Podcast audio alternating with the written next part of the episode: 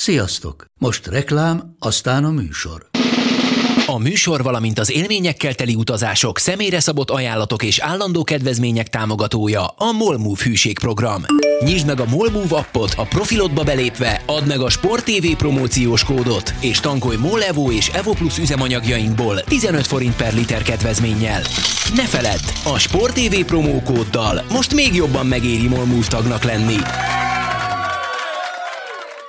Vége a reklámnak, jön a műsor.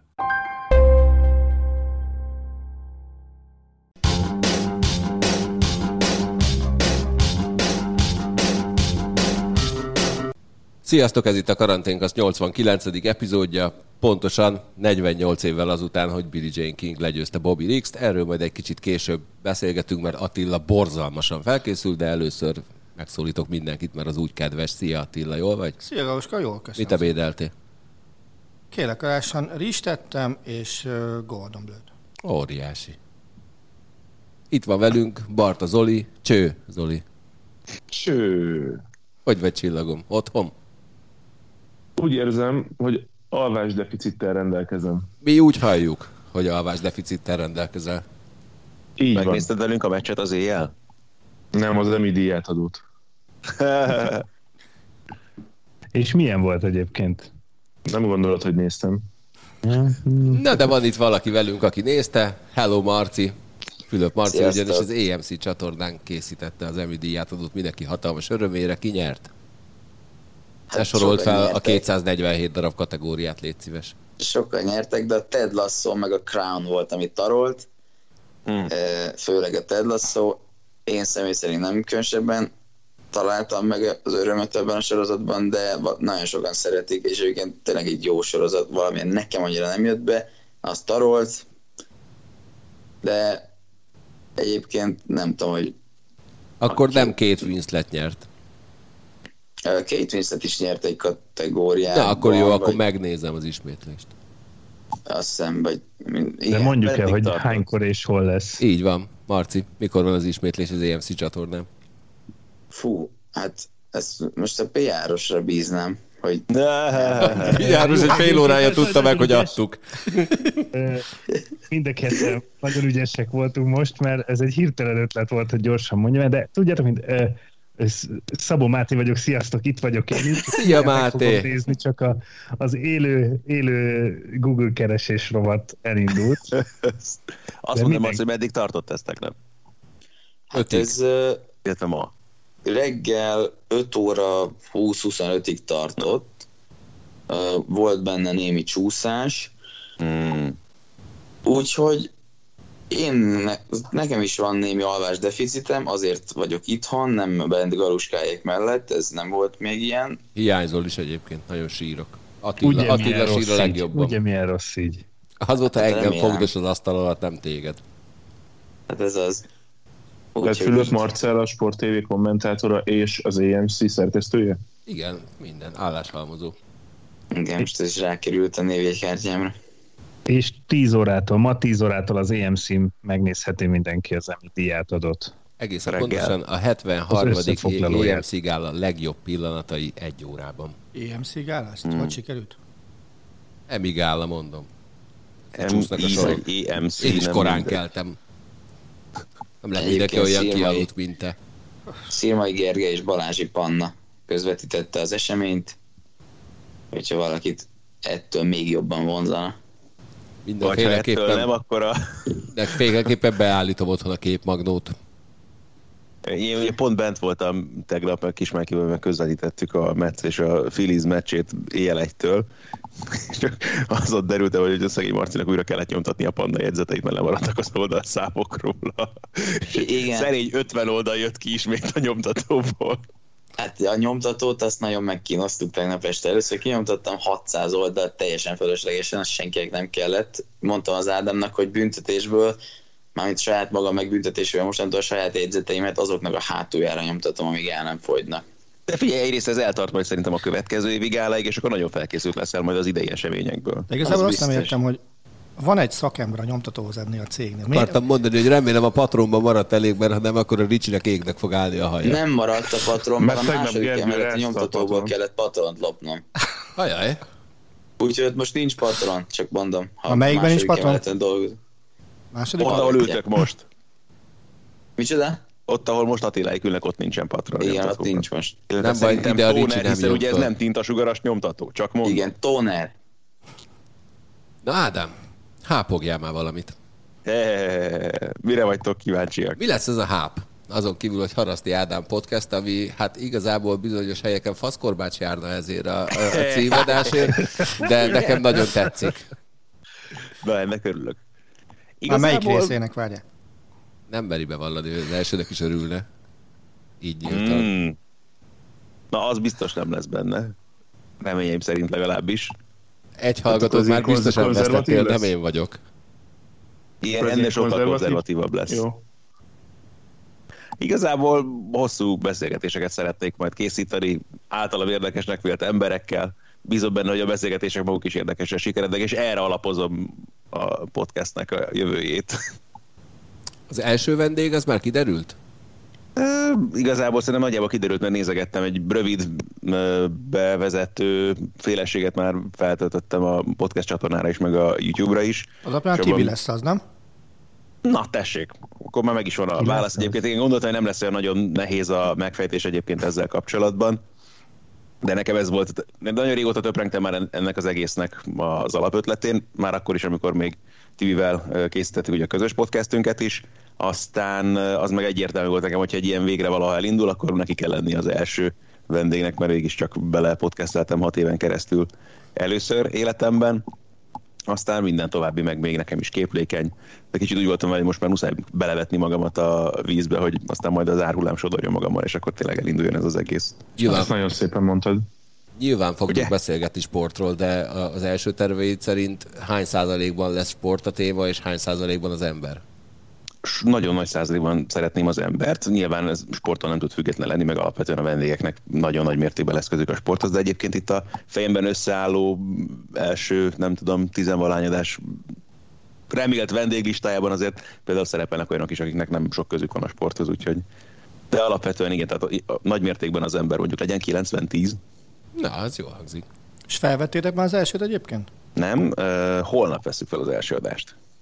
Lehet, hogy majd feliratkozom a Patreonra, ha lesz. Uh, olyan még nincsen, de ez nem rossz ötlet Na, egyébként. hát figyelj, mindenféleképpen csináljál.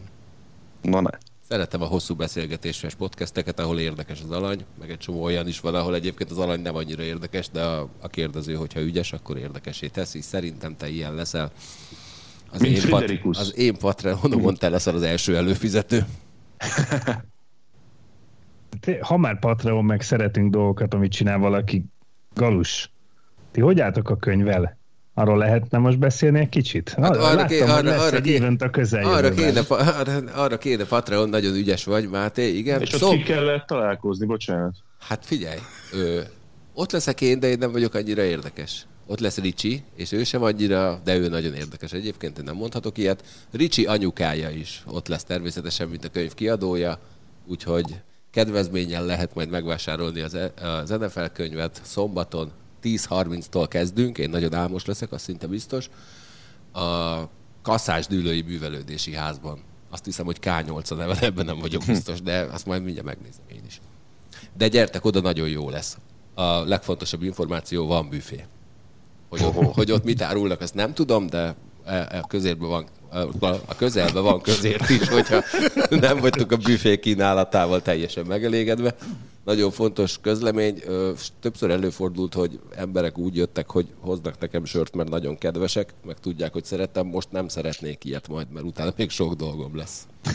És figyelj csak, Galuska, bocsánat, egy nagyon fontos dolog ezzel kapcsolatban. Zolcsi Bercsének majd a jó napot mond, légy szíves, hogy mikor lesz az esemény, nehogy két nappal korábban már elkezdje járni a, a dedikálásra. Nem, Öltönyben. Egy napot neki későbbre jó hogy aznap megérkezzen. Nem azzal volt a gond. Na, De már nem. megint tele vagyunk belsős információval. Rosi Zoltán kollégánk, hát egy könyvbemutatóra ment nejlonzacskóval, amiből szerintem a pogácsákat akarta összegyűjteni. Rendkívül Vagy szép. a francia salátát, ugye? Ú, tényleg. Ezt az ingére akartak enni, ezért választott sötétet, hogy messziről is látszódjon.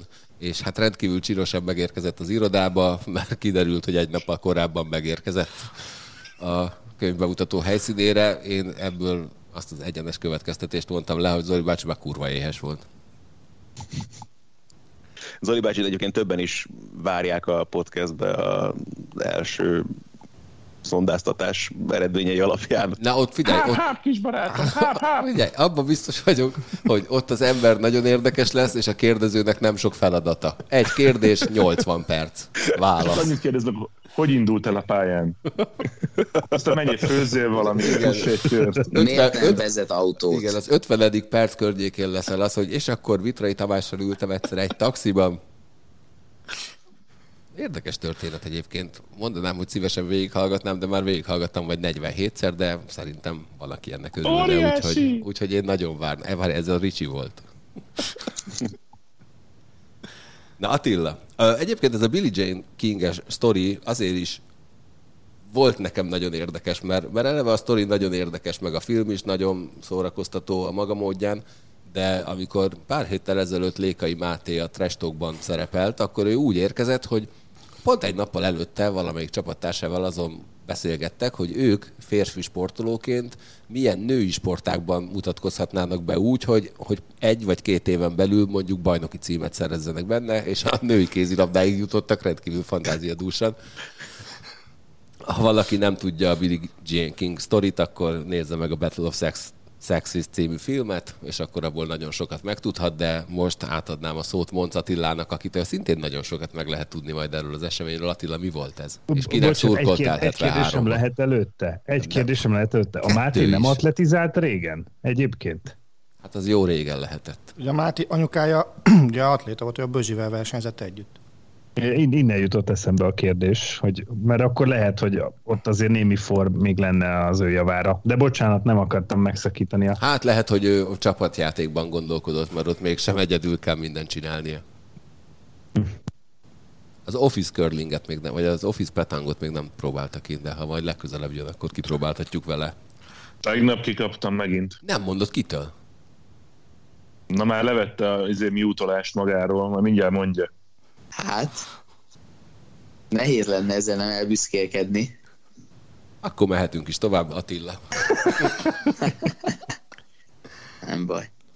Az Office Petang egyébként egy teljesen értelmezhetetlen játék, mely, melyet egy jégkoronggal és 5-5 darab fakoronggal játszunk, és a, a Zoli szerintem hát ugye 24 órát tölthet itt benne az irodában, hogy ezt gyakorolja, majd amikor megérkezik valaki, akkor azonnal kihívja és tönkreveri.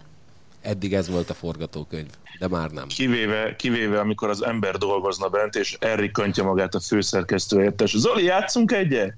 Igen, ez tényleg így volt. Aztán Attila hason feküdt a padlószőnyegem. És bocsánat, még egy dologgal szeretnék elbüszkélkedni, aztán hagyjuk az Office Petankot. Új ellenfél bemutatkozott ellenem pár napja, Szalai Tamásnak hívják, köszönöm szépen. Az igen. Azóta várok egy olyanra egyébként, hogy arra jövünk, hogy a Szaszar Ricsivel Office petangozik, és azt mondják, hogy hajnali négy óta játszunk. Na Attila, Battle of Sexes. Ugye ez Bobby Rix és bocsánat, Billie Jean King meccse volt, de ez a második egymás elleni női teniszmeccs volt, mert előtte Rix már szanaszétverte Margaret Courtot, aki abban az évben, 1973-ban ö, sorozatban hatodszor lett világelső, hetedszer, és ugye 6-2-6 nyert Rix. És utána jött az, hogy Billie Jean King kötélnek át, fizettek 100 ezer dollárt neki, és Houstoni Estadonban volt a meccs, több mint 30 ezer néző előtt. A Galuska valamiért gyakorlatilag szerintem fogja mindenét, hogy benne pisiljen a röhögéstől. A Bartozoli arcát látom, és ő szerintem azóta azon gondolkodik, hogy Margaret Kurtnak ki volt a párja.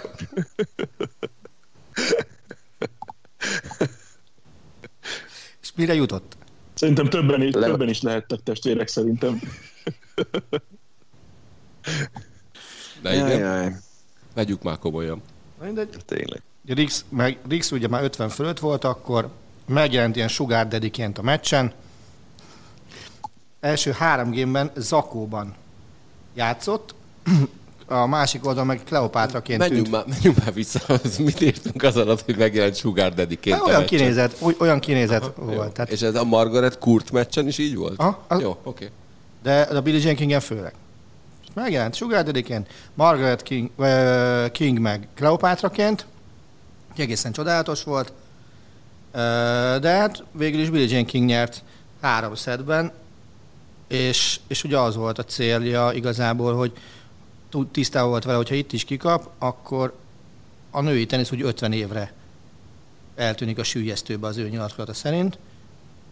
De amilyen rosszban voltak így a meccs környékén, később akkor óriási haverok lettek Rixel együtt, és, és maga a film az, az, az nekem baromira tetszett, bár az is igaz, hogy felvetődött azzal kapcsolatban egy, egy olyan adalék, hogy, hogy Rix szándékosan vesztett a végén, mondván így tudta törleszteni az adósságát a maffiának, aminek azért lógott nem kevés lóvé van. Jó, azért az viszonylag sokat számíthatott, hogy Rix akkor 55 éves volt, Igen.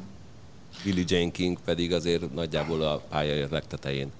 Abszolút. És ugye vol- volt később Connors Navratilova, 1992-ben, azt, az, az, az már, azt már inkább egók harcaként ö, bélyegezték, azt Connors nyerte két szedbe, 98-ban pedig ö, a, két Williams mondta azt, hogy Serena meg Venus, akik akkor jártak pályák elő, hogy bármelyik az férfi ATP rangsor 200-on kívüli játékosát ők le fogják verni, mint a calapot.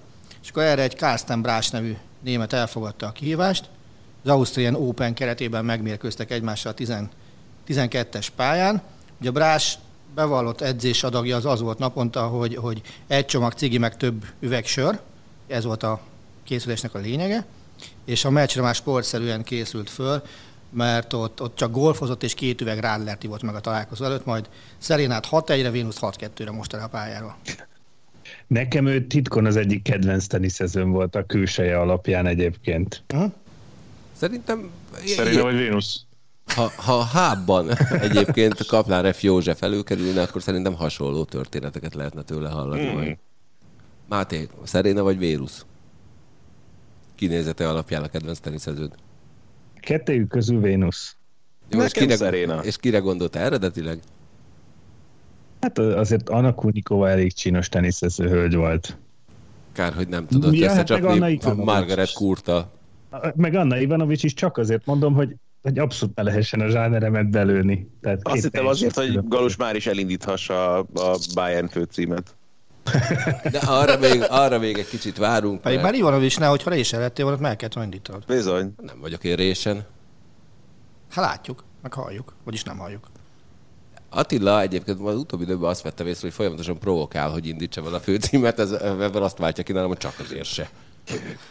Na, milyen sportág van szerintetek, amiben egy, egy nő föl tudná venni a férfiakkal a versenyt? Office petank, curling, Fiúszás. Hát szerintem az Oli között a hétvégén. Bármilyen olyan sportág, ahol a fizikai erő nem különösebben domináns. Tehát Ó, Ajaj. Neked megártott az Emmy gála. mert. Ennyire hivatalosan szerintem ott kell fogalmazni. Ja, értem. Nem úgy tűnik. Oké. Okay. Nem tudom most mi a probléma, de Verbal petting. nem tudom, hát szerintem olyan sportágban, ahol, ahol, ahol tehát például a darts egy tök jó példa. És valaki mesélje már Fallon Sherrockot akkor. Aki eljutott a döntőig. Bizony. A, hol volt ez? Lengyelországban? Kopenhágában. Mondom, hogy Dániában. És a döntőbe Sibán kapott ki? Nem. És kitől kapott ki? Fangerventől? Talán Úgy kell belőle kihúzni mindent. 6-3-ra is vezetett talán, és aztán végül 11 hét lett Fangervennek. Na, Ez egy tisztességes eredmény. Ha? Hát és ugye útközben a, a nagy dobás az az elődöntő volt neki, amikor Van der Berg ellen. Zoli, pontosan honnan jött vissza? Tehát 9-1, vagy valami ilyesmi? Azt hiszem 9-3 és 10-6, úgyhogy 11-et kellett nyerni. Igen. Azt hiszem, nem láttam egyébként, csak úgy félig meddig, amikor ott rápillantottam az eredményre. 9-3 biztosan volt, és mondom, szerintem 10-6-ról nyert sorozatban 5 leget Serok. De nem volt könnyebb dolga, mert egy meccsen kevesebbet kellett játszania? Nem, Nem. sőt. Az, ugye, az már sessionon belül volt ugye ez a két, két meccs neki, mert az esti session az az elődöntő döntő volt. És ugye az ott zajlott, délután játszott. Délután nem játszott, mert Price visszalépett könyöksérülés miatt. De... Szerintetek ő is iszik egyébként bemelegítés gyanánt? korábban biztosan. Ugye neki voltak azért ilyen jellegű problémák, aztán egészségügyi problémái is lettek. Tehát Igen, amikor feltűnt, akkor egyébként a, a, 30 kilóval volt nehezebb, mint a, most. a Meddi csak annyit mondott, hogy fú, én ezt a nőt egy párszor láttam így versenyeken, állandóan hullarészeg volt.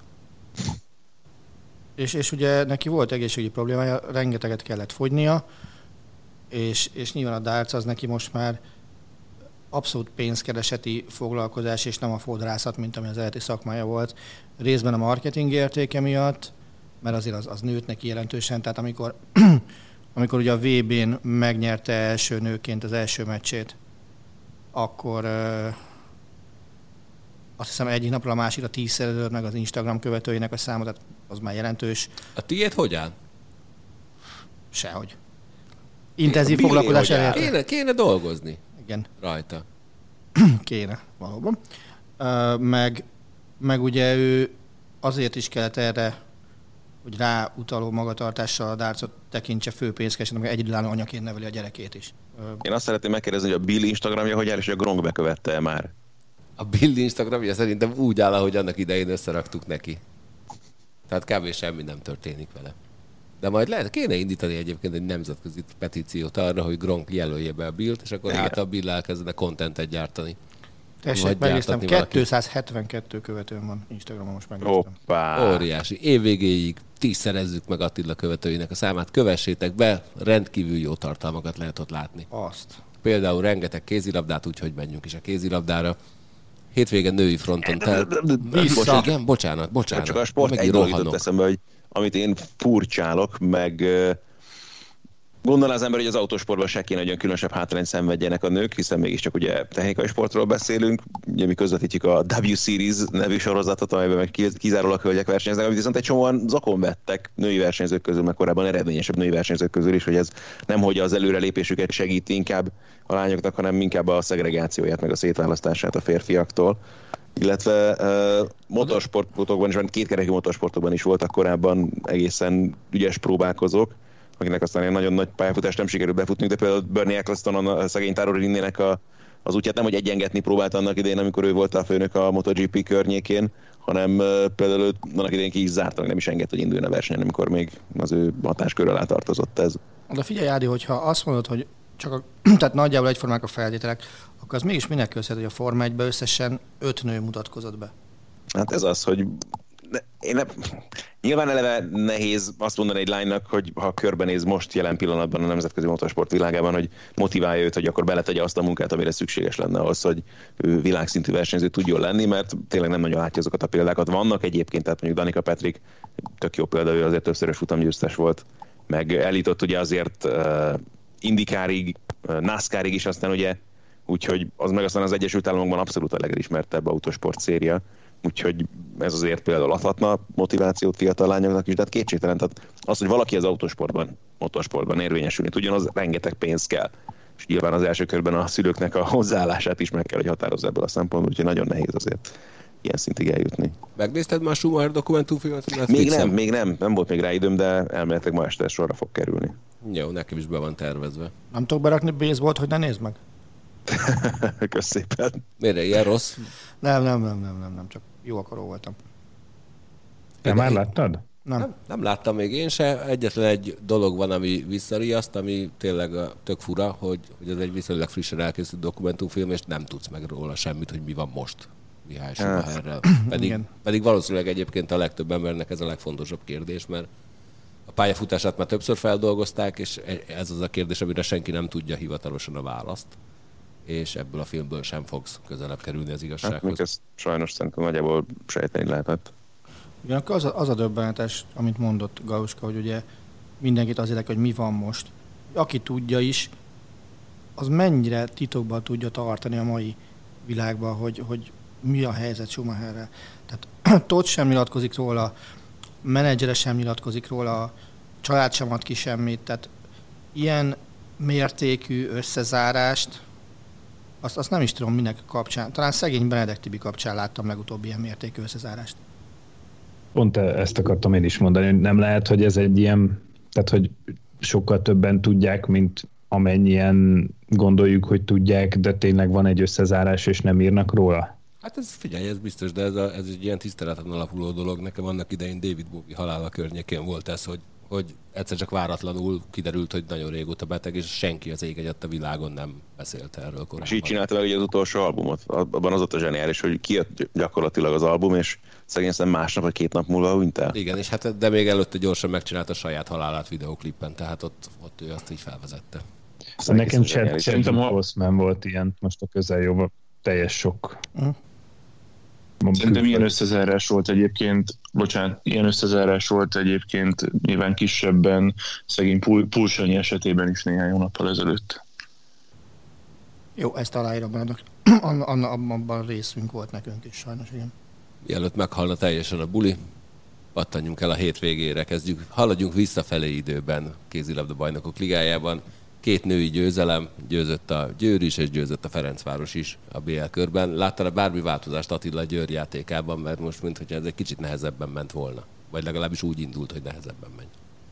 Ugye, nyilván más az, amikor otthon saját közönséget bemutatkozol a címvédő ellen, meg más az, amikor elmész egy már-már kötelező idegenbeli győzelemre, hiszen a Krim még soha nem verte meg a BL-be az etót. Ami jó a támadás továbbra is jó, a védekezésre kevésbé figyeltek. Ami tök jó, hogy, hogy, hogy Ámbros forgatja a csapatot, és az, azt gondolom, hogy ami megfogalmazott bennem vasárnap a férfi BL kapcsán, hogy ott, aki BL-t akar nyerni, annak a kilt kell megvernie, ugye a nőknél, aki BL-t akar nyerni, annak, annak az etót kell megvernie idén.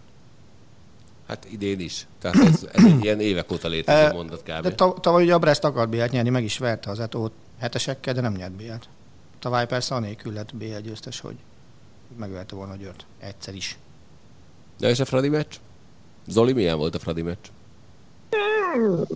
Az első, most több szempont, hogy miért nézel így? Most Ez több, egy jó szem- lesz majd szerintem. Igen.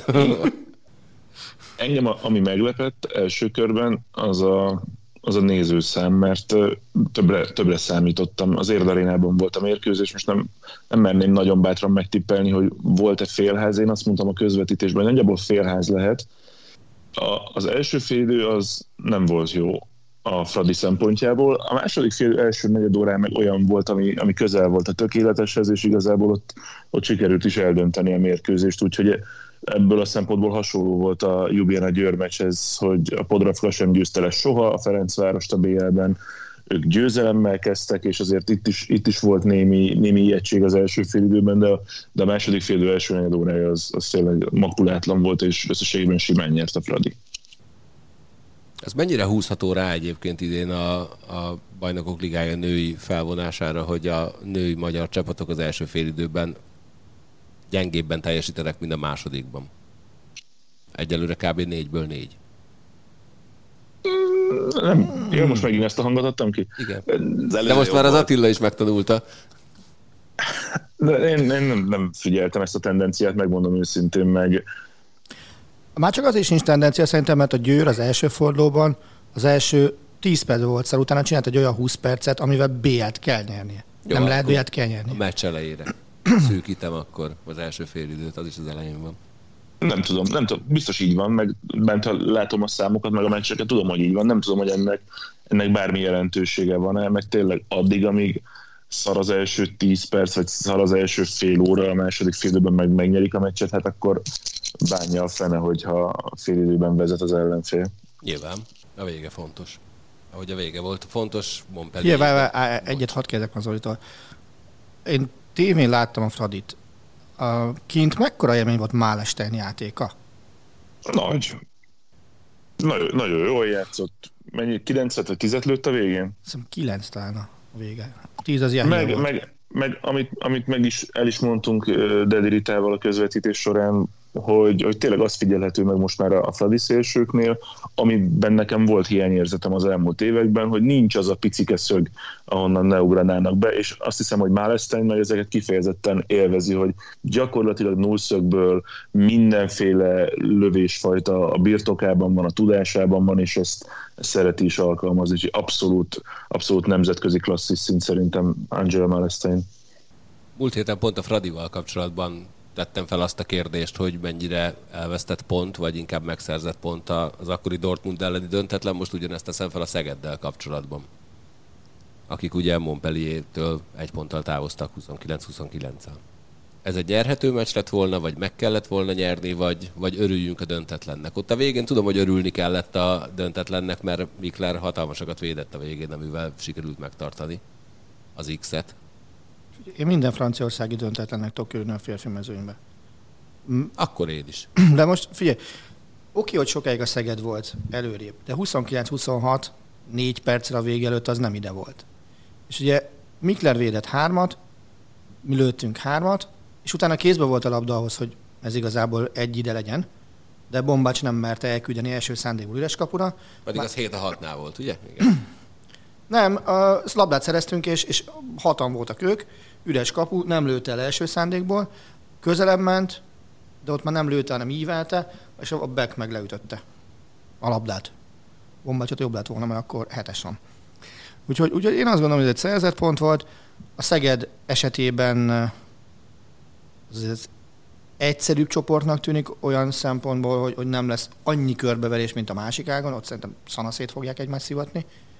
És, és uh, itt, itt ott a Kiel, még kiemelkedő csapatként, a többiek azért Akiről tudjuk, hogy őket kell megvenni. én azt gondolom, hogy a, a látva ezt a Flensburg meccset, ez, ez, ez egészen nyomasztó volt. Flensburg sérülés mennyiség ide vagy oda, amit, amit csináltak. Tehát az, hogy tízzel verik a, a Bundesliga második legjobb csapatát, amiben mondjuk hárman hiányoznak, és, és olyan védekezéssel, ami, ami hát a világklasszis védekezés volt. Úgy tűnik, hogy Németországban az unalmas bajnokságokat szeretik.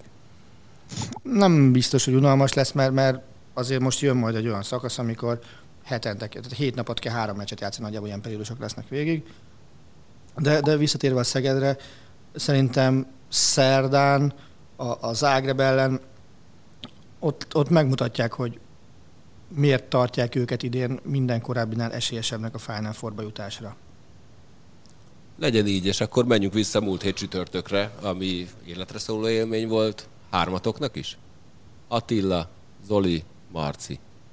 És eljöttek el, hogy mi volt Veszprémbe.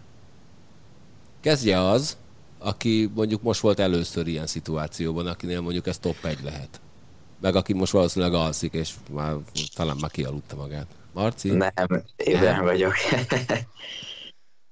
Hát igen, ugye én kicsit több mint egy éve vagyok így pályaszéli riporter, és tulajdonképpen az nem igaz, hogy csak zárt kapus meccseken voltam, de, de teltházas meccsen, teltházas BL meccsen még nem, és, és ilyen mérkőzésen meg aztán pláne nem, és hát én mondtam a Zoliéknak is visszafele jövet, meg azóta is több embernek, akivel erről beszélgettem, hogy ö, viszonylag sok sporteseményen voltam kint már életemben, de az mondjuk zömmel inkább futballmeccsek voltak, ö, és ez biztos, hogy ott van a top háromban, ami akár a hangulatot illeti, akár a mérkőzés alakulását, a katarzist, és ro- nagyon nagy élmény volt igazából.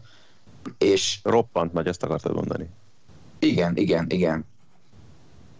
És tulajdonképpen úgy azt éreztem, hogy most éreztem meg igazán, hogy mit tartogat magában ez a közeg. Mert hogy én eddig is nagyon szerettem járni ezekre a meccsekre riporterként, mert tök jó ezekkel a játékosokkal, edzőkkel beszélgetni, interjút készíteni, ott lenni, de, de ez a kémia, ami, ami így volt a, a, a közönség és a játékosok között, meg ez a tényleg egészen elképesztő hangulat, amit, amit 5000 ember tudott, vagy 4676, ha jól emlékszem, generálni, az, az, az hihetetlen. Úgyhogy nagyon jó élmény volt. Tényleg megmarad örökre valószínűleg.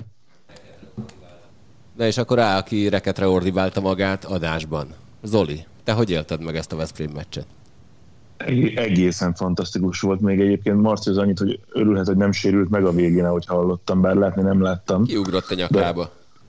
Ja, Na, de mondja. igen, az nagyon érdekes, vagy nagyon jó sztori, és nekem az is egy ilyen tök nagy élmény, hogy ugye én a meccs vége előtt pár perccel már leszoktam menni a, oda a pálya sarkába, ott készítjük az interjút a meccs végén, ott álltam körülbelül az 55. perctől, és valamikor az 58. perc tájékán megjelent mellettem Rasmus Lauge, aki ugye sérült, vagy jön vissza sérüléséből, de még nem játszott, és ott állt mellettem teljes extázisban, és ha jól emlékszem, akkor talán Yahya góljánál, remélem, hogy jól emlékszem, volt az a pont, hogy mindenki, aki ott volt, legyen az volt ott operatőr, fotós, maga Lauge, én, stb. elkezdett nyilván ugrálni extázisban, és a, én a Lauge előtt álltam valamivel, és akkor csak annyit éreztem, hogy így, a, így, így ráznak, mint az állat előre-hátra. Hátra néztem, és Lauge egyébként nem is nézett oda, tehát ő a közönséget nézte, és közben a kezét rátette a vállamra, és rázott de ilyen teljesen őrül, őrület módon, tehát tényleg nagyon, nagyon komoly extázis volt itt, itt a meccs végén. Fiatal vagy, vagy szoknod kell azt az érzést, hogy a környezetedben extázist váltasz ki, majd Faragó Ricsit kérdez meg, hogy ő ezt hogy kezeli, ő nagyon jól. Ha egyébként valaki nem tudná, és itt hall erről a dologról először, akkor a Veszprém viszonylag komoly hátrányban is volt a meccs folyamán, volt mínusz négy, talán mínusz öt is, mínusz négy, Attila kijavít, köszönöm és a végén a Veszprém egy remek második félidővel és egy még remekebb hajrával végül három ponttal legyőzte a Paris Saint-Germain. Megrázták magukat, mint Lauge Marci? Igen, az volt a kulcs. De én mondjuk tudom, mi a kulcs, de ezt nem árulhatom el. Majd én megmondom. A főszereplőnek ment egy SMS a meccs előtt. Galuska telefonjáról. Ja igen, én egyébként el is felejtettem, hogy a Máténak aznap meccse van, úgyhogy elkezdtem mindenféle ostobaságot írogatni neki délután, ő nagyon lelkesen válaszolt, és utána hát összeraktam a kettőt. De Zoli, menjünk vissza hozzá, bocsánat. Óriási élmény volt több, több szempontból is. Nyilván az, ahogyan alakult a mérkőzés, amilyen volt a hangulat, ahonnan sikerült fordítani, a, a, már az előzmények, ugye a Veszprémmel kapcsolatban a nyáron, hogy levették a játékosokról a terhet, hogy nem elvárás idén a Final Four-ba jutás, zárójában ezen egyébként megsértődtek a játékosok, hogy mi az, hogy nem elvárás a Final Four-ba jutás új edző, akinek az első vezetőedzői feladata ezen a szinten meg aztán végképp, hiszen korábban az utánpótlásban dolgozott Momidlics, vagy dolgoztak Gulyás Petivel, és hát igazából úgy is alakult a mérkőzés sokáig, ahogyan attól, attól lehetett egy picit tartani, hogy, hogy jobb lesz a, a most csak közben hívtak, Szóval, hogy jobb, jobb lesz a Paris Saint-Germain esetleg, vezetni tudnak, majd elmennek. Több gól, ez mind meg is történt, de olyan olyan kis csoda burokban zajlott ez az egész mérkőzés, pláne a második félidő, hogy egész egyszerűen én azt hiszem, meg azt érzem a mai napig, hogy ebben a csarnokban, ebben a hangulatban nem tudtak volna annyi ideig játszani ezek a csapatok, hogy ne a Veszprém nyerjen. Fantasztikus élmény volt, és állva nyomtuk végig Pásztor Pistával a második félidőt, ő egyébként is mindig áll, és így egymásnak mutogattuk mindig a karunkat, hogy két mennyire rázza hideg, szóval top 5 kézilabdás élmény. Attila, te már írtél, írtál erről az estéről egy szerelmes levelet, most nézzük meg másik aspektusból. Te hogy élted ezt meg? Én nagyon-nagyon ritkán szoktam meccs hajrájába plexit ütni, mint a hoki meccseken szokás. De, de itt a kommentátor állás mellett, ahol ültünk a Marcival, már ameddig ő nem ment le dolgozni, ott volt egy plex üveg, és szerencsére így, így, ő azt nem látta, amikor már a végén gyakorlatilag csak azt ütöm, mert, mert annyira Erről. Lehet, hogy várjál, lehet, hogy ezért rázták egyébként, hogy itt már mit csinál a haverod. lehet, nem tudom. De, de szóval nagyon-nagyon jó volt azt látni, hogy Isten tudja mióta a szemünk előtt áll újra egymásra a csapat meg közönsége, ez, ez tök jó érzés volt látni, meg, meg nagyon jó volt az, hogy, hogy egy ilyen jellegű közösségi élményt lehetett átélni nekem egy eléggé sűrű, meg olykor szomorú kilenc hónap, vagy nyolc hónap után. mert nyilván volt a foci EB, de, de az más volt, mert ott nem feltétlenül párosult sikerélmény is a, a, a meglévő élményekhez, meg, meg valahogy ez, ez a Veszprémi közönség, meg ez a csapat ebben a formában, hogyha nem lesz törés a kapcsolatban, akkor, akkor nagyon-nagyon sokra viheti együtt. És, és, és ez pont, tehát így, így tökéletesen eltalált utolsó 20 perc volt, és tényleg lehet azt dokumentálni, hogy amikor Nanadic azzal a 360 fokos fordulattal bedurrantotta a 23-24-et, ott szakadt le az ég is a csarnokba, hogyha lehet ilyen abszolút nem illő képzavarral élni. és onnantól kezdve nem lehetett elképzelni mást, mint, mint, mint az, hogy, hogy nyer a Veszprém. Tudom, hogy van olyan rendező, akinek ez sörébe került, másoknak pénzébe került, de hát nagyon-nagyon jó volt látni. És tényleg az a beszélgetés tényleg lezajt az Zolival, amikor, amikor ő kérdeztem azt, hogy, tehát, hogy meghatódtam-e, és, és valóban így volt, hogy, hogy igen. Én szeretem, amikor Attila meghatódik. Én is hozzászólhatok? Hát természetesen. Hát azért én, vagy a tévé, itt, nyugodtan vágják tévében közbe. néztem, én a tévében néztem, és éreztem, hogy Attila meghatódott. Nem egyébként, nem ezt akartam, nagyon nem. Én egyébként fölírnám Igen, mondjuk nektek van egy, van egy ilyen kézilabda BL közös múltatok, ezt ugye már többször átbeszéltük, tehát így érzem én, hogy ott megvan ez a, ez a ragyogás kettőtök között. Igen. Már De közben ez olyasmi, hogy szokták mondani, hogy ha, ha nők sokszor együtt dolgoznak, vagy sok időt töltenek együtt, hogy összeáll a menstruációs ciklusok, hogy ezért nem, hogy Máté igazából érzi, hogy Attila mikor érzékenyül el. Igen, aludtak. hát, a Máténál úgy működhet egyébként, hogy így bekönnyezik, akkor kimegy a konyhában, megkérdezi a Katit, hogy mi, mi, mi van, hagymát a frit, azt nem. Ú, akkor az Attila meg van hatódva.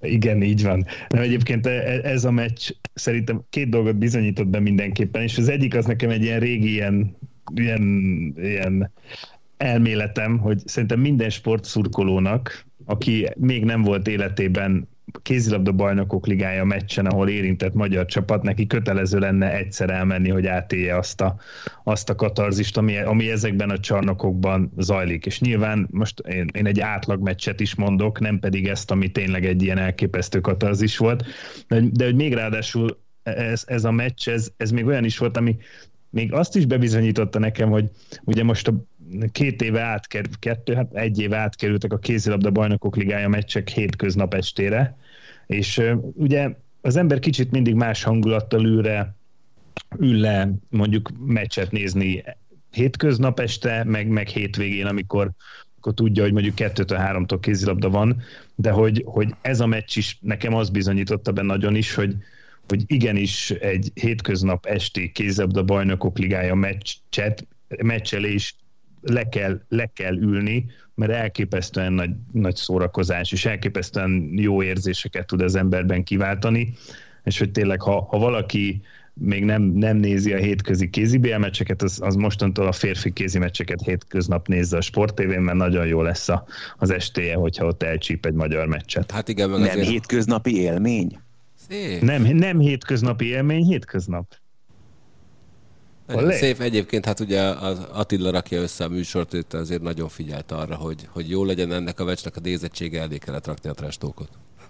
Igen, az, azt hallottam. Mert egyébként már ott is éreztem egy kis elérzékenyülést. Nem tudom, hogy ott Ott, mit... fú, ott volt sírás, ott a volt sírás, abban a műsorban Igen. volt sírás, ugye? Egyébként Sándornak csili paprikát kellett kóstolnia, én úgy gondoltam, vagy hát kaptunk ugye egy feladatot, hogy ha ennyivel és ennyivel nyer a magyar-amerikai futball válogatott, akkor ilyen erős paprikát kell kóstolni. Én megnéztem azt a skálát, kijött belőle, hogy jalapeno, hát mondtam, hogy az azért az nem nagy kihívás, úgyhogy jalapeno nem lesz. Elmegyek, szerzek valami csili paprikát. Szereztem valami egymilliós a, a, a skálán, és hogy fú, hát ez nagyon durva lesz, jó? De erre tromfolt a mi csodálatos főnökünk Máté Pál, hogy hát mi- mitől beszélsz a gangon nálam két milliós nő. Jó, oké. Hozott belőle, jól nézett ki. Én voltam az, aki felaprította a pici darabokra, egyébként meg is kóstoltam, mert azért én vállalok sorsközösséget Sándorral. Az első harapásra elképesztően finom, de tényleg. Tehát az, az el sem tudom képzelni, hogy fú, ez, ez mindjárt marni fog, na utána mart. De nem csak, hogy másnap reggel a klasszikus módon, ez a kétszer vagy háromszor csípős, hanem még másnap este is a, a kezemen, kezemen lehetett valami belőle, amit nem bírtam lemosni, mert megdörzsöltem másnap este, péntek este a szememet, és így azt hittem, hogy mindjárt kifolyik. Hát így. Egyetek erős paprikát, az mindig jó. A Zolinak egyébként megtartottam egy csomót, mert ő nagyon szereti. És De- hol van, köszi. Ott van az asztalomon, majd adok neked az egymilliósból is, meg a kétmilliósból is. Bár mondjuk egyébként a Nem. Pali, a Pali kétmilliósát egyébként úgy kezelem, mint ahogy Kangyal Balázs szokott, a- szokta ezeket a helyzeteket kezelni, amikor így mondanak neki valamit, hogy fú, ott volt ez a csávó, hát 100 kilót nyomott ki fekve, és akkor a Bill mondta, hogy fú, 100 kilót, ez nagyon durva. Én nagyon megizzadtam a múltkor a 102-vel. Na mindegy, menjünk vissza egyébként azért még egy kicsit a Veszprémre. Mennyire érzitek ez, ezen a csapaton az edzőváltást, hogy, hogy van-e ezeknek az edzőknek már kezenyoma a csapaton? Hogy van-e olyan játékos, aki sokkal jobban teljesít az, új, ked, az, az új edzők alatt? Mert ugye eddig Zoli említette már ezt, hogy levették róluk az elvárást, ami ugye extra motivációt jelent, hogy mi az, hogy nekünk alacsonyabb az elvárás, mint eddig volt. De hogy láttok-e akár a szerkezetben, vagy akár játékosokon külön-külön olyan változást, amit egyértelműen akár az edzőváltásra írnátok. Én, én igen, több, több szempontból is, taktikában is, ö, érzelmileg is. Én azt hiszem, hogy azért hosszú idő után először van olyan edzője, vagy olyan edzőpárosa a Veszprémnek, akiknél azt érezhetik a játékosok, hogy hát egyek közülünk, vagy kettő közülünk, mert hogy korábban még akkor is, hogyha mondjuk nem játszottak, mert talán sokan együtt a mostani keretből, sem Guival, sem pedig Momóval, de azért mégiscsak ott sertepert éltek az elmúlt években az utánpótlás csapat körül, mégiscsak azért vannak ott olyan fiatalok, akik, akik játszottak, és mármint Momóék keze alatt, és azt hiszem, hogy ami, ami nagyon fontos összességében a, a csapategység szempontjából mondjuk az előző évhez képest, hogy egy sokkal egészségesebb felállásnak tűnik az, hogy nem világbajnokok, meg olimpiai bajnokok, meg BL győztesek ücsörögnek a kispadon, és esetleg szívják a fogukat, hogy nem játszanak, mert egész egyszerűen nem férnek be, hanem 18-19-20 éves magyar fiatalok, mondjuk ketten-hárman, akik ott vannak a BL meccsen, nekik önmagában nagy élmény az, és nagy dolog, hogy ott ülhetnek, pláne ha majd játék lehetőséget is kapnak, és ez szerintem egy, egy egészségesebb verzió egyrészt, másrészt én a védekezésen abszolút látom azt a, azt a törekvést, még akkor is, hogyha nem mindig makulátlan a dolog, de, de Blagotinsekkel, Sipos Adriánnal, Ligetvári Patrikkal szerintem, szerintem nagyon pöpeckis védekezést lehet összerakni. Ami nekem még így feltűnt helyszínre, az a mentalitásbeli változás. Tehát az, hogy, hogy aki pályán van, az, az nem egy ilyen kötelező munkajellegje van pályán, hanem, hanem tűzzel van a pályán, és, és a kispad is élt végig. Ez pont alattunk volt, tehát ezt, ezt baromira lehetett látni. Illetve én két játékoson, legalább kettőn vettem észre nagyon nagy színeváltozást. Ugye az egyik az, az Patrik volt, Ligetvári, aki, aki kezdett, lőtt talán hár, hármat biztos lőtt, de lehet, hogy négyet is, hármat biztosan. Ötöt? Azt a ötöt. Háromra biztosan emlékszem. De, de mondjuk de, a tavalyihoz képest nem volt nehéz neki gólokat lőni, mert tavaly támadásban nem is volt a pályán. Ez így van, és most meg kezdő, kezdő volt támadásban, azon a poszton, és ez mellett úgy védekezett, hogy egy-két percet kapott talán, és, és uh, lehetett látni azt, hogy tisztában az, hogy egy-egy jó védekezés mekkora lelki többletet adhat a csapatnak, tehát labdaszerzésnél rázta az öklét, vagy, vagy volt olyan labdaszerzés, ami aztán Blagotinsek szerintem élete gólpasszát adta körülbelül. Ugye egy gyors indításnál az, hogy, az, hogy, hogy bánatos rosszabbban volt képes 30 méteres paszt úgy odaívelni Márgucs kezébe talán, bocsánat, de már fél sikernek értékelem azt, hogy egyetlen Attilát elbizonytalanítottam, természetesen Ligetvári Patrik három volt lőtt. És a másik, akin nagyon nagy változás volt, az Petár Nenadics, legalábbis az én szememben, aki nem, nem akart egyedül megfordítani a meccset mínusz négynél, hanem tudta azt, hogy egy csapat része, és akként dolgozott a pályán. Persze, volt, amikor előjött bele az ösztönös zseni, ugye annál a 23-24-es gólnál, de egyébként én őt ennyire a csapat szolgálatában állítva játszani, nem tudom, mikor láttam legutóbb. De minthogyha Ilics megmondta volna, hogy játsz úgy, ahogy tudsz, de ezekkel a feltételekkel. És, és simán, lehet, simán hogy le tudta szabályozni ennyire. Végeztem. Én, én például azt érzem egyébként, most jó is, hogy elmondták a, az Oliék nagyjából ugye a szakmai részét, mert arra nem is akartam volna mondani, ezt meghagyom nekik. Én, így, én, én azt érzem a játékosokon, akikkel beszéltem, vagy, vagy akár magán Momirilicsen, hogy ö, most mindenki nagyon szeret Veszprémi lenni.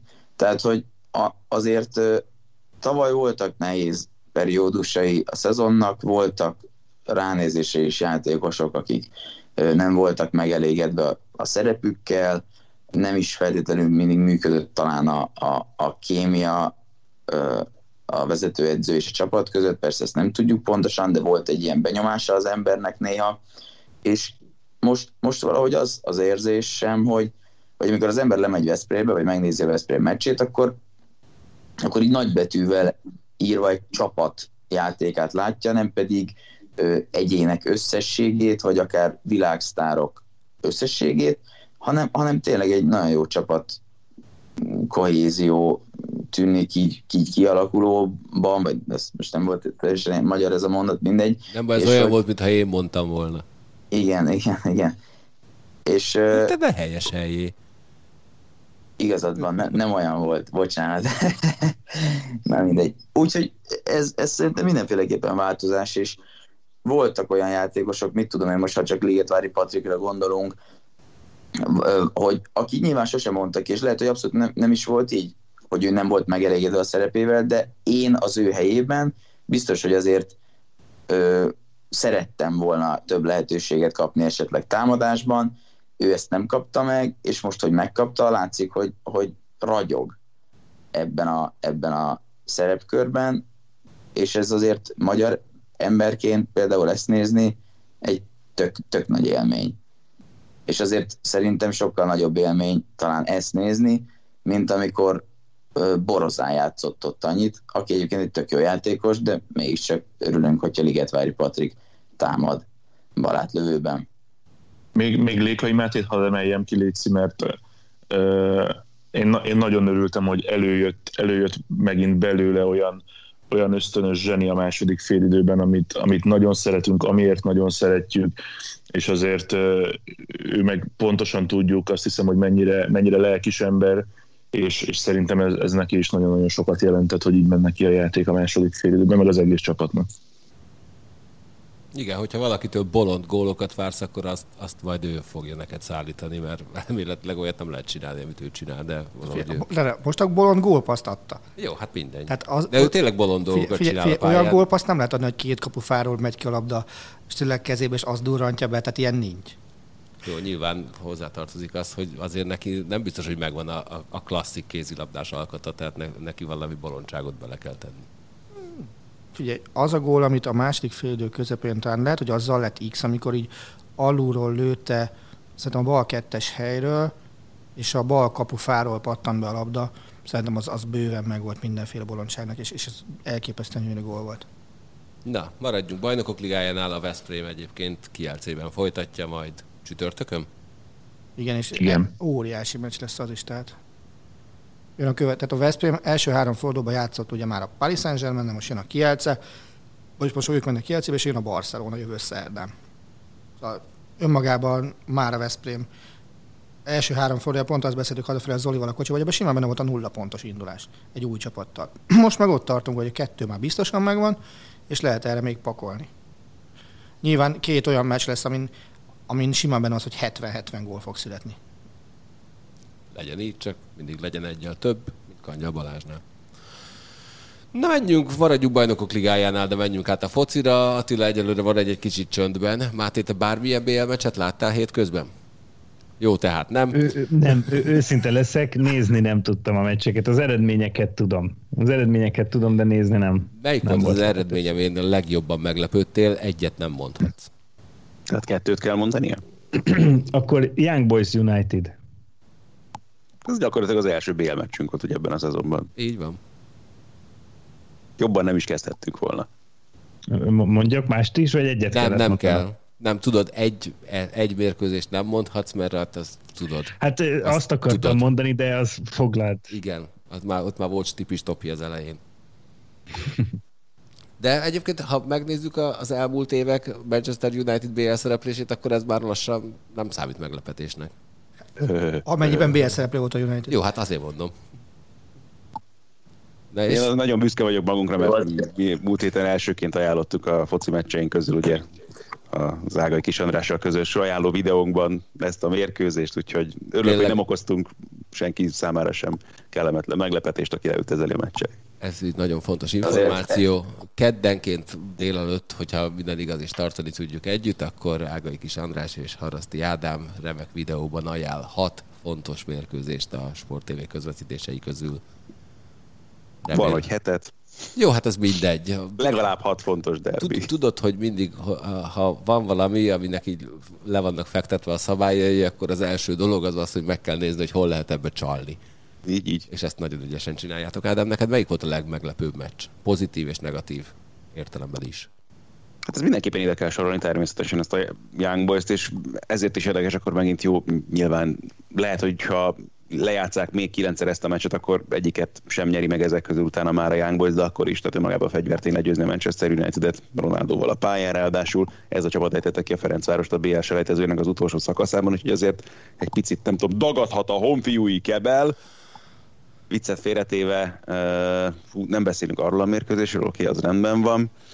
Én ugye a Malmö Juve meccset közvetítettem rögtön az után a mérkőzés után egyébként, ahol meg a Juventusnak sikerült nyerni, ami nekik meg óriási dolog, mert ebben a szezonban máshol ez nem akar összejönni nekik, mint hogy azt tegnap is megtapasztaltuk. Jó, hát a, BL, a BL az első számú cél jelen pillanatban.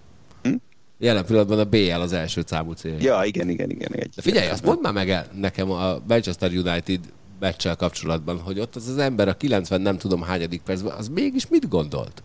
Azt, hogy Aki... majd hétvégén cserébe győztes gólt fog lőni. Jó, oké. Okay. De az, hogy a saját térfelének nagyjából a közepén úgy ugratja ki a Young Boys csatárt, hogy szerintem ott a, a Young Boys játékosok közül senki nem lett volna képes arra, egy annyira jó ütempaszt adni. Igen, az gyönyörű volt. Szegény Jesse Lingard ugye egyébként az előző szezonnak a második felét kölcsönben töltötte a West Hamnél annyira nem számított rá Solskjaer, aztán az meg olyan jól sikerült, hogy bekerült ugye az angol válogatott EB keretébe is, bár róla szeretik azt mondani, hogy jobban áll neki a válogatott foci, mint az, amit a klubokban játszanak, de most meg arról beszélnek, hogy meg akarják hosszabbítani a szerződés Manchesterben, nyilván nem emiatt a kiváló öngólpassz miatt. Jó, hát nyilván minden, minden játékossal előfordul, csak ez tényleg annyira fura volt, hogy elmész Svájcba, játszol egy meccset, ahol már valószínűleg csalódás a döntetlen is, és akkor te a rendes játékidő után adsz egy öngólpaszt nyilván előfordul mindenkivel. Egyébként azért ez még annyit, hogy utána Eszter tegnap eldöntötte a West Ham Manchester United bajnoki mérkőzést, mármint azt hiszem, hogy pozitív értelemben. Úgyhogy valószínűleg bocsátottak neki a United szurkolói. Nyilván. Na és Marci, neked mi volt a legkellemesebb és legkellemetlenebb meglepetésed a BL héten? A szomorú része az Attila suttogva azt mondta, hogy a Norics nem volt ott, ez volt a leg, legkellemetlenebb meglepetés. Hát így nem tudta megverni a Bayern münchen a Norwich. Ezúttal. Na igen. Nem, az volt a szomorú, hogy a Young Boys United meccsen kívül egyet se láttam teljes egészében, úgyhogy ezt sajnáltam, de elég sok dolgom volt, és hát nyilván a Young Boys United az meglepetés, de ismerve a United nem is tudom mi erre a jó szó, bizonytalan szereplését európai kupaporondon tényleg az utóbbi időben nem lepődtem meg annyira, mint amennyire szerintem sokan. Nekem mindenképpen meglepetés volt a Paris Saint-Germain, illetve a Paris Saint-Germain összességében egy meglepetés ebben a szezonban nekem. Tehát én azért azt gondoltam, hogy, hogy van az a kategória, illetve van az a, a mennyiségű sztárjátékos, amit hogyha össze kalapozol, akkor már fizikailag lehetetlen ennyire szar, rosszul teljesíteni. És Hány, és olyan, hány olyan ilyen all csapatot tudsz egyébként, amelyik már rögtön az elején összeállt, és nem, nem kellett de, az egókat az össz, várj, várj, az összeállás, és az, hogy leixelsz a klub a között azért vannak szintek. Tehát összeáll, ha azt értem, hogy nem álltak össze eléggé ahhoz, hogy jelenleg megnyerjék a, a, olyan teljesítmény nyújtsanak, amivel B-et lehet nyerni most. De, de a brüst azért szerintem meg lehet verni a bajnok ligá csoportkörében. Nagyon jól nem játszottak. Lehet... Micsoda? Nagyon jól játszottak. Ne, nagyon. Nem, nem is tudom, hogy ki mondta egyébként azt, hogy a, a brűzs játékosok megfélemlítették a Paris Saint-Germain játékosait. Hogy azt, azt nem tudom, ki mondta, de... Én, én, én, én azt nem tudom, de inkább nem mondom meg. Ebben nagyjából minden benne van, mert mert lehet, én mondom, ebből a meccsből nem láttam sokat, de hogyha így volt, akkor az, az, az még szomorúbb a Paris Saint-Germain szempontjából. Szerintem ott egyébként abszolút hierarchia problémák vannak, tehát a létező legrosszabb döntés volt szerintem, én most azt gondolom oda vinni Lionel messi mert, mert az, hogy ő, ő, tehát ő most tegnap nekem az nagyon nagy meglepetés volt, hogy a Paris Saint-Germain, Paris Saint-Germain bajnoki meccsén azt hiszem egy-egynél, úgy, hogy Messi pályán van, nem ő rúgja a büntetőt. Tehát, Jó, az, van egy Neymar nevű csapattárs, az 0 1 volt. Régebb óta aztán. Ráadásul 0 1 Na, de, na, de ez az. Hát, okay, És ugye egy egynél lecserélték Messi-t. De mi az, hogy van egy Neymar nevű csapattársad? Hát az most, az mindegy. Hát de basszus, te vagy ne, figyel, nem Messi. Igen, de, de Párizs, Párizsban szerintem azért a jelenlegi hierarchiában lehet, hogy Messi nem az élen van. De ezért nem kellett volna oda vinni. Vagy oda, mert, mert Lionel Ezt sose vitatom, hogy nem kellett volna vinni. Messi még a végcél. Tehát a, szerint, nagyon Hú, szép volt. meg. Szerintem egy, Jó szerintem van, a- Messi, nem, Próbálok Máté, sorskülönbséget Máté, vállalni az Máté Ádámmal. Pál díj mai győztese. Nem, nem, Galuska. á, figyelj, az Ádámmal tudjátok, felvenni a versenyt. tegnap a Paris Saint-Germain a bajnokságban? A klasszikus Lyonnal. biztos megvan, Ja. nem jutott a Lionel Messire, ha nem figyelnek Lionel Messire. nagyon szép volt. Olé! Társbérletbe adjuk ki a díjat. Már a messzi Na távol. végre, Zoltán. Hogy van a serifed? Cső. Cső. Hát sima, sima 2-0. Gála, de figyelj, az, de az, az, már nem is meglepetés, nem? Hogyha a, a Sheriff Tiraspol hazai pályán simán elveri a Shakhtar Donetsket. Hát nem volt az annyira sima egyébként, de én amikor közvetítettem a selejtezőben a serifet, ami, micsoda? Ne szép, egyébként tudod, mi nem tetszik? Hogy a, az edző, aki még a selejtező alatt TS elnöknek volt öltözve, most teljesen normális ruhában volt ezen a meccsen. Felöltözött az ukrán emberünk? Igen, volt rajta zakó, meg minden meg se ismertük. Kár érte. Hát figyelj, igazából papírforma az első forduló után ugye vezeti a csoportot a Sheriff, az, a Real és a, az Inter előtt, úgyhogy nem tudom, lehet, hogy itt már kialakult a végeredmény az első fordulóban ebben a csoportban, de viccet félretéve, én, én nekem nagyon szimpatikus kis csapat ez a Sheriff, még akkor is, hogyha nem tolonganak a, a moldovai játékosok ott a, a keretben. Maga a foci, a, az attitűd az, az, az szerintem, szerintem rendben volt, meg, meg azért nem egy kellemes kis csapat. Nem mondom azt, hogy lesz több pontja egyébként a Sheriffnek ebben a csoportban, de az biztos, hogy teher nélkül, tét nélkül játszhatnak, tudnak kellemetlenséget okozni. Nekem, ami egyébként az első forduló egyik legnagyobb meglepetése volt a, a Bruges Paris Saint-Germain mellett, nekem az a, az, a, az a Sporting Ajax együtt az, az borzasztóan soknak tűnik, amellett, hogy, hogy ismerjük az akadémiai rendszert, a, meg, a, meg összességében az Ajaxot, meg a fiatal játékosokat, de szerintem ez, ez bántóan nagy különbség volt, és meglepően nagy különbség. Figyelj, Ha a második fél megadják a Sporting gólját, de hát haval kezdőre mondanak, nincsen értelme. Meg szerintem Sebastian Aller életemeccsét nyomta le ezzel Hát igen, te például, hogyha őt kiveszed, akkor Végre- már is csak egy Bocsánat, végre benevezték, tehát így ez sokat segített rajta. Nem balfaszkodtak, ez kétségtelen. Bár mondjuk most nehéz volna kihagyni, hiszen nem most igazolták. A háttér történet egyébként az, hogy tavaly, tavaly vették meg, és elfelejtették a határidő előtt benevezni a bajnokok ligája Ugye a sorozatba, szezon úgyhogy- közben, és ugye Európa jött aztán a kalamák, hogy amikor a pótnevezést le kellett adni, akkor ő kimaradt valahogy a szórásban az Ajaxnál. nem jutottak el a háig. Ja. Na és mi a véleményetek egyébként a Milánról, aki kikapott, de olyan volt, mintha egész jó csapat lenne? Jó meccset játszottak nagyon Liverpoolban, az nagyon rendben volt megint csak. Úgyhogy ebből a szempontból sem nyúltunk mellé, amikor azt a me- meccset ajánlottuk, bár mondjuk egyébként azt hiszem, hogy az Inter Reállal sem jártak rosszul azok, akik meg a Sport 2-t nézték akkor azzal a meccsel párhuzamosan. De nagyon jó volt. Jobb volt a Liverpool azért gyakorlatilag elejétől a végéig annak a meccsnek, de ott az első fél idő végén ott sikerült gyorsan berámolni a két gólt a Milánnak. Szerintem ott a két gól alatt összesen volt öt passz, és az is ilyen nagyon gyorsan. Én csak Fikajó Tomorit sajnáltam nagyon. Bepattant róla ott az első gól. aki ráadásul nem is olyan régen ugye még gyakrabban találkozhatott volna a Liverpool, mert Angliában játszott, neki az biztosan egy izgalmas meccs volt egyébként is. Aztán a hétvégén meg betették egyébként jobb hátvédnek, az is egy elég furcsa mm, döntés volt Piolitól, azt nehezen tudtuk értelmezni Ábellel is a Juventus elleni mérkőzésen, hogy ott mi volt az elképzelés, de aztán gyorsan visszarendeződtek a dolgok, mert viszonylag hamar cserélnie kellett az első fél időben ott a Milánnak. De játszottak egy nagyon jó meccset ugye a Liverpool-al, annak mondjuk aztán vereség lett a vége, aztán tegnap meg játszottak egy kevésbé jót a Juventus-szal, amiből meg kihoztak egy X-et. Ez a Juve elég furcsa képződmény ebben a szezonban azért az olasz bajnokságban, mert ez egy dolog, hogy sajnos nem tudják megszerezni az első győzelmüket, de nem igazán tudom megérteni, hogy van Allegrinek egy ilyen kerete, és miért elégszik meg azzal, hogy szereznek a meccs elején egy gólt, úgy, ahogy, és aztán rájulnak gyakorlatilag az egészre. Figyelj, a Milán is nyert úgy beket hajdanán, hogy tizen kívül volt az olasz bajnokságban közben.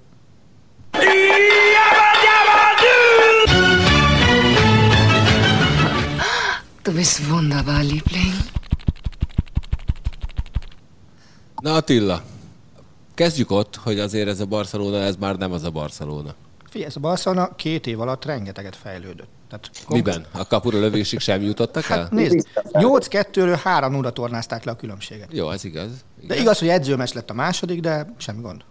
Megfelezték gyakorlatilag a különbséget. Most a, a, eredetileg azt akartam volna egyébként kérdezni, hogy a Bayern München ennyire jó, vagy a Barcelona ennyire rossz, aztán utána jött ez a hétvége, amikor mi lett 7-0 a Bayern? Ott, ott se adtak meg gólt. Meg... Ja, jó, hát igen, rögtön. Tehát legalább úgy kellett volna, mint a 60 Fradi 0-9-en, nem?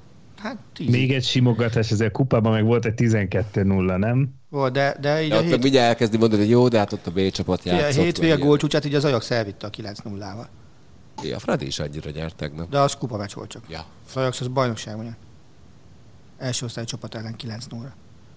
Fia, a, ba- nem, a Barca, a Barca szóval, szar. Szóval melyik a, a nagyobb igazság? Az, hogy, hogy a Bayern München ennyire jó, vagy az, hogy a Barcelona ennyire széjjel van esve, hogy kb. már a saját tér felé sem tud labdát tartani? Ah, Inkább a Barcelona gyengeségét mutatta ez a mérkőzés. Tehát én tovább tehát tudok annyira reális lenni másodpercek erejéig, Érted? Reális. hogy, hogy még mindig nem mondom azt, hogy a Bayern München a, a BL három legnagyobb esélyese között ott van. Na, ki az a három? És akkor? ki a három? Chelsea, City, Paris Saint-Germain. Talán még lehet, hogy ebben a sorrendben is. A City nem Szerintem tudsz... nem vagy reális. Lehet, de óvatos vagyok. Tehát majd, majd ráérek én ezt a döntőre. óvatos vagy, de nem reális. Reálisan ott van a Bayern München a, leg, a top 3 esélyes. Meglátjuk. Ne nyaljál! Májusba kell nyerni BL-t, nem Ez nem, szeptemberben. hát ez, ez nem nyalás. Ez, ez, van. ez, Nem tudom. Teljesen. Tehát én, én, ez a keret még, tehát vékony a Bayern keret, a fiataloknak még be kell érniük ahhoz, hogy, hogy azt lehessen mondani, hogy 18-20 ember van. Tehát amikor, amikor Stanisicet próbálgatunk jobb hátvédbe folyamatosan, az, a, az még nem, hogy a Galuska fejét kéne látni, hogy az kicsoda. Pár hónap ezelőtt mégis azt mondom, hogy ő kicsoda.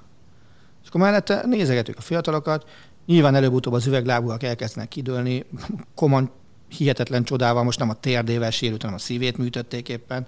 Tehát lesznek itt még gondok. A játék jó, a, a, a keret, Upamecano, jó?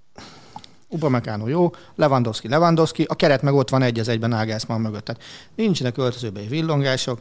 Én Mind- akartam kérdezni Upe, Upe Camano arról. Egyszer, egy adásra megtanultam a nevét, de azóta már elfelejtettem. Annak idején, mintha te azt mondtad volna, hogy, hogy te nem vagy annyira elégedett ennek az embernek az érkezésével, ehhez képest egészen stabil ott a közép hátvéd posztján. Egyes vélemények Kicsoda? szerint évek óta nem volt ilyen jó középső védője a Bayernnek. Williams McAcron. Hát azért alapban voltak olyan időszakok, amikor b nyertünk, akkor előtte jó volt, először azonban kevésbé. Mm, várjunk még ezzel, szeptember van, túl van a Bayern 5 bajnoki fordulón, egy szuperkupán, egy bajnok, bajnok, vagy a bajnokok ligája meccsen, vagy egy kupa meccsen, ez 8 meccs, 7 győzelem, egy döntetlen, de, de még csak szeptember van. Igen, ezt Hozzáteszem, az elmúlt 5-6 évben ilyenkor én már réges-réges-régen kikiáltottam BL győztesnek a Bayern München, ezt, ezt is elismerem. Igen, egyébként nem, érzem ezt, nem értem ezt az álszerénységet, hogy mi ez a pózerkedés itt, hogy itt előadod nekem, amikor egyetlen egy dolog volt mindig fixen biztos, hogy az Attila irgalmatlan nagy mellénnyel kihirdeti a bajnokság, a bajnokok azt most is ligája, nyugi. A világbajnokság, a európai szuperkupa, Meg a galaxisok minden- közötti meg a- bajnokság, igen, meg a minden végeredményét kihirdeti azonnal. De, de most nem tettem ilyet. A bajnokságot azt ki lehet, oké. Okay. És ö, bármilyen módosulás játszik a, látszik a Bayern München játékán, mióta Nagelsmann az edző? Mhm. Jobb? Igen. Tehát a tavaszi Bayern Münchennél ez a Bayern München most jobb. A, a, kile- a 2020-ban BL nyert csapatnál nem jobb még. Abban, hogy egyértelmű most már minden szempontból a hierarchia, abban, hogy meg lehet nyugodni a kulcsemberek hosszú távú elkötelezettségében, ugye akár Kimmich, akár Gorecka 25 meg 26-ig írt alá. Ez jó dolog, és az is jó dolog, hogy, hogy ami például Párizsban, ugye a Marci említette, hogy Messi érkezésével megbomlottak dolgok és hogy ki a vezér, ki nem a vezér. Az itt nem történt meg, mert nem jött olyan játékosinak egyértelműen alfa hímnek kéne lennie, sem szerepvállásban, és ami talán még fontosabb, sem fizetésben, és nem csúsztak el a lóvék úgy egymáshoz képest, ahogy egy-két klubnál most elcsúsztak, és, és rendezni kellett pénzeket. Tehát mit ezért tett volna a Bayernnek kifejezetten rosszat messzi érkezése, mert jön, akkor Neuernek, Kimichnek, Lewandowskinak tuti, hogy még egy szinttel feljebb kellett volna vinni a fizuját, amit nem bírt volna egy normálisan és szabályosan gazdálkodó csapat büdzséje. Lehet, hogy majd Upa, Upa Mekánom lesz az, aki el, elviszi a vezérbük a szerepét, de visszamegyek Nagelsmannra. Nekem ő valamikor másfél évvel ezelőtt került a, az egyáltalán a látókörömbe, mert nem túl sokat foglalkoztam a német bajnokság edzőivel, és egy nagyon hosszú interjút olvastam vele, ami alapján nekem ő rendkívül szimpatikus volt, végig azt hangsúlyozta, hogy vannak olyan módszerek, amik fölött már lejárt az idő, de még mindig használják, és hogy ő rendkívül analitikus edző akar lenni, ő abszolút rámegy arra, hogy a, az ilyen harmadik, Amerikában harmadik generációs statisztikának hívják, ő, ő elemzőket szeretne használni, és ezek, ezekből kinyert adatokból szeretne csapatot építeni, és egyelőre ez úgy tűnik, hogy sikerrel.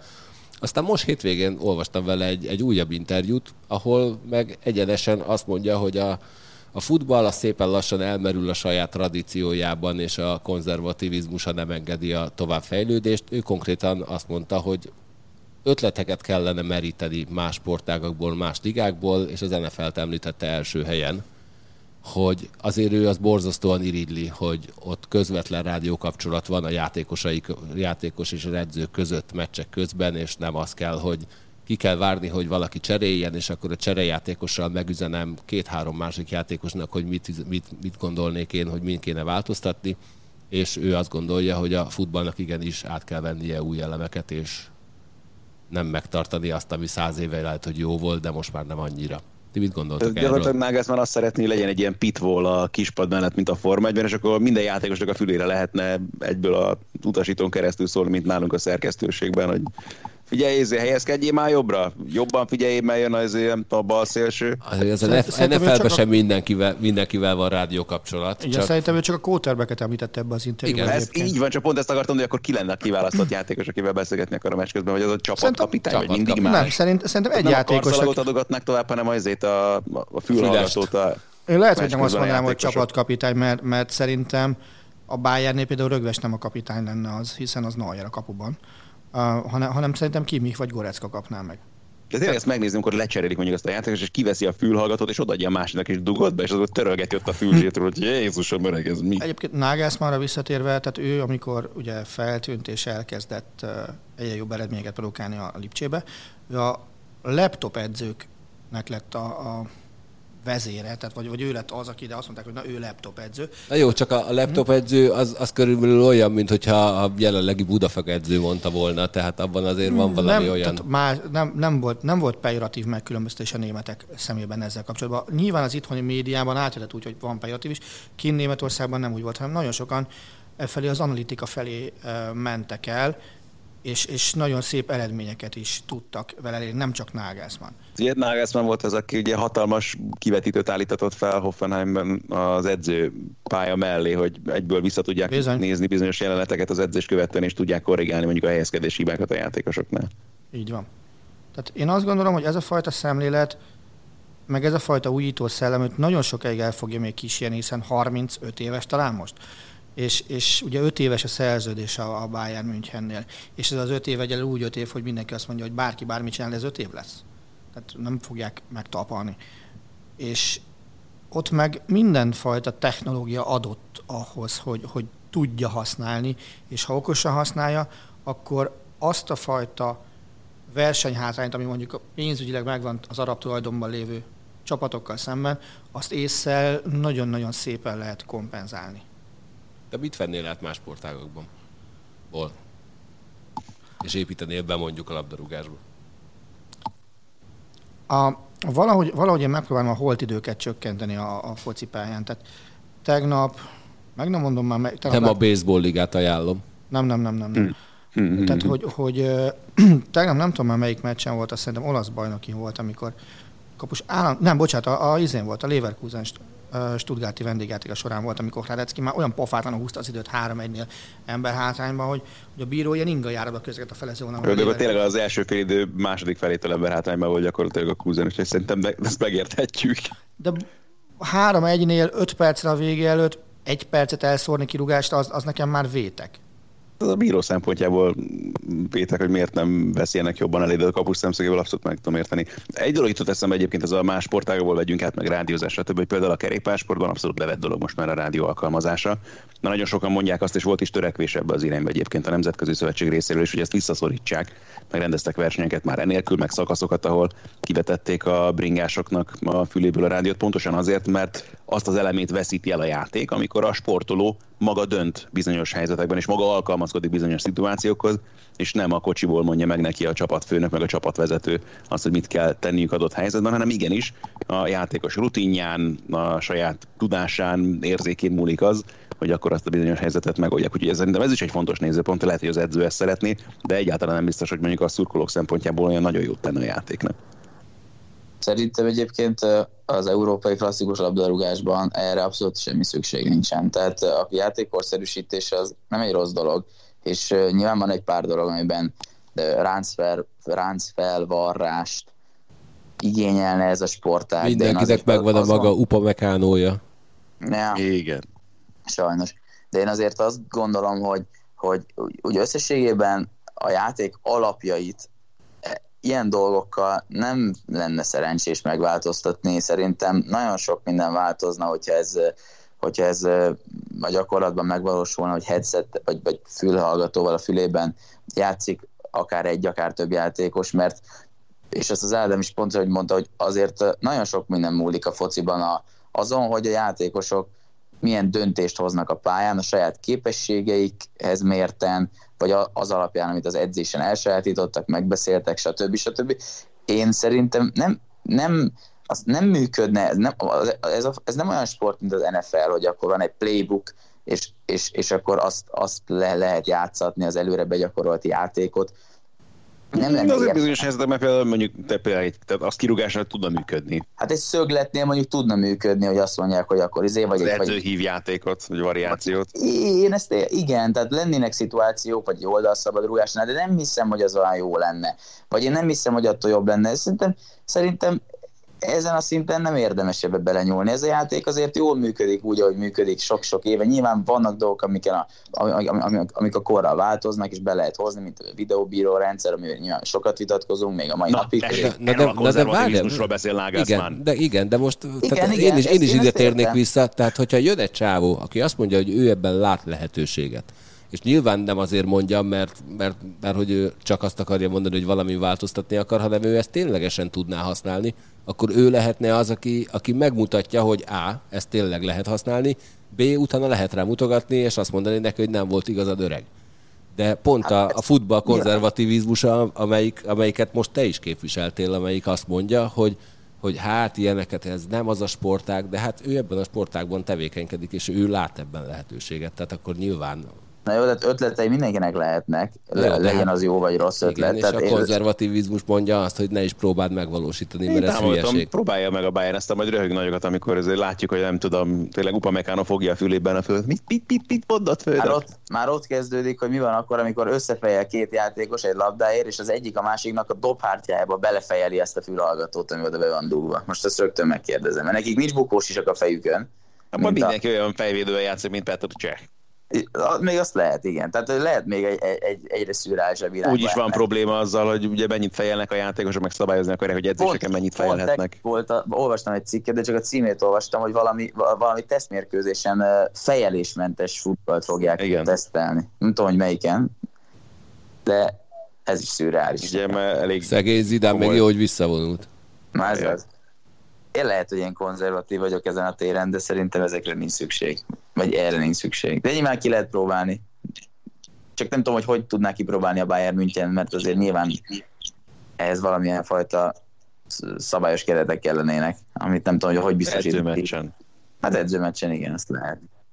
Én továbbra is azon a poszton állok, hogy én minden újítást támogatok, aztán maximum nem válik be, és akkor egyébként az érzi magát a legkellemetlenebbül, aki kitalálta, de legalább megpróbálta. Hello Ádám, na, bekapcsolta végre, és azt mutatja, hogy el kell mennie. Úgyhogy akkor még egy nagyon-nagyon gyors témát így bedobok. A, zajlik a, az MLB alapszakasza, és egyre közelebb van a rájátszás, és egyre közelebb van a rájátszás vége, vagy az alapszakasz vége, vagy a szezon vége, vagy a rájátszásból való nem bejutása a szezon előtt óriási esélyesnek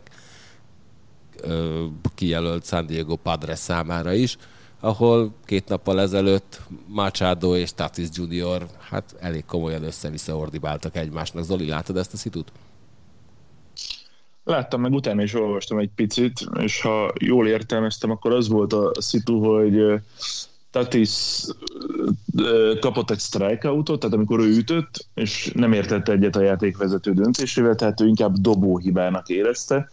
A számítógép alapján egyébként valóban Tatis hibája volt, tehát ütőhiba volt, és elkezdett reklamálni, és Jay Stingler, a, a Padresnek a menedzsere pedig bejött a pályára, és jó edző módjára, meg jó családapa módjára próbálta megvédeni a játékosát, aminek az lett a vége, hogy az ötödik inningben kiállították magát az edzőt, és ezt követően ordította viszonylag közelről, nagyjából másfél-két centiről, már a dugoutban, a kispadnál, Manny Machado Tatis arcába, hogy ez, ez, ez, ez, ne, ez rohadtul nem rólad szól, ez egy csapatjáték, ez egyáltalán nem rólad szól, és ami, ami még ebben a fájó dolog volt a Padres számára, hogy a St. Louis Cardinals volt az ellenfél, csak az ötödik inningben jártak még a felek, és abban a pillanatban, tehát azon a meccs, hogyha azt a meccset megnyeri a Padres, akkor azután a meccs után a St. Louisnak, a Cincinnati-nek és a Padresnek is 77-77 győzelme lett volna, és ők hárman vannak harcban a második wildcard pozíció seért, és így meg lett belőle az, hogy St. Louis 78, Cincinnati 77, Padres 76,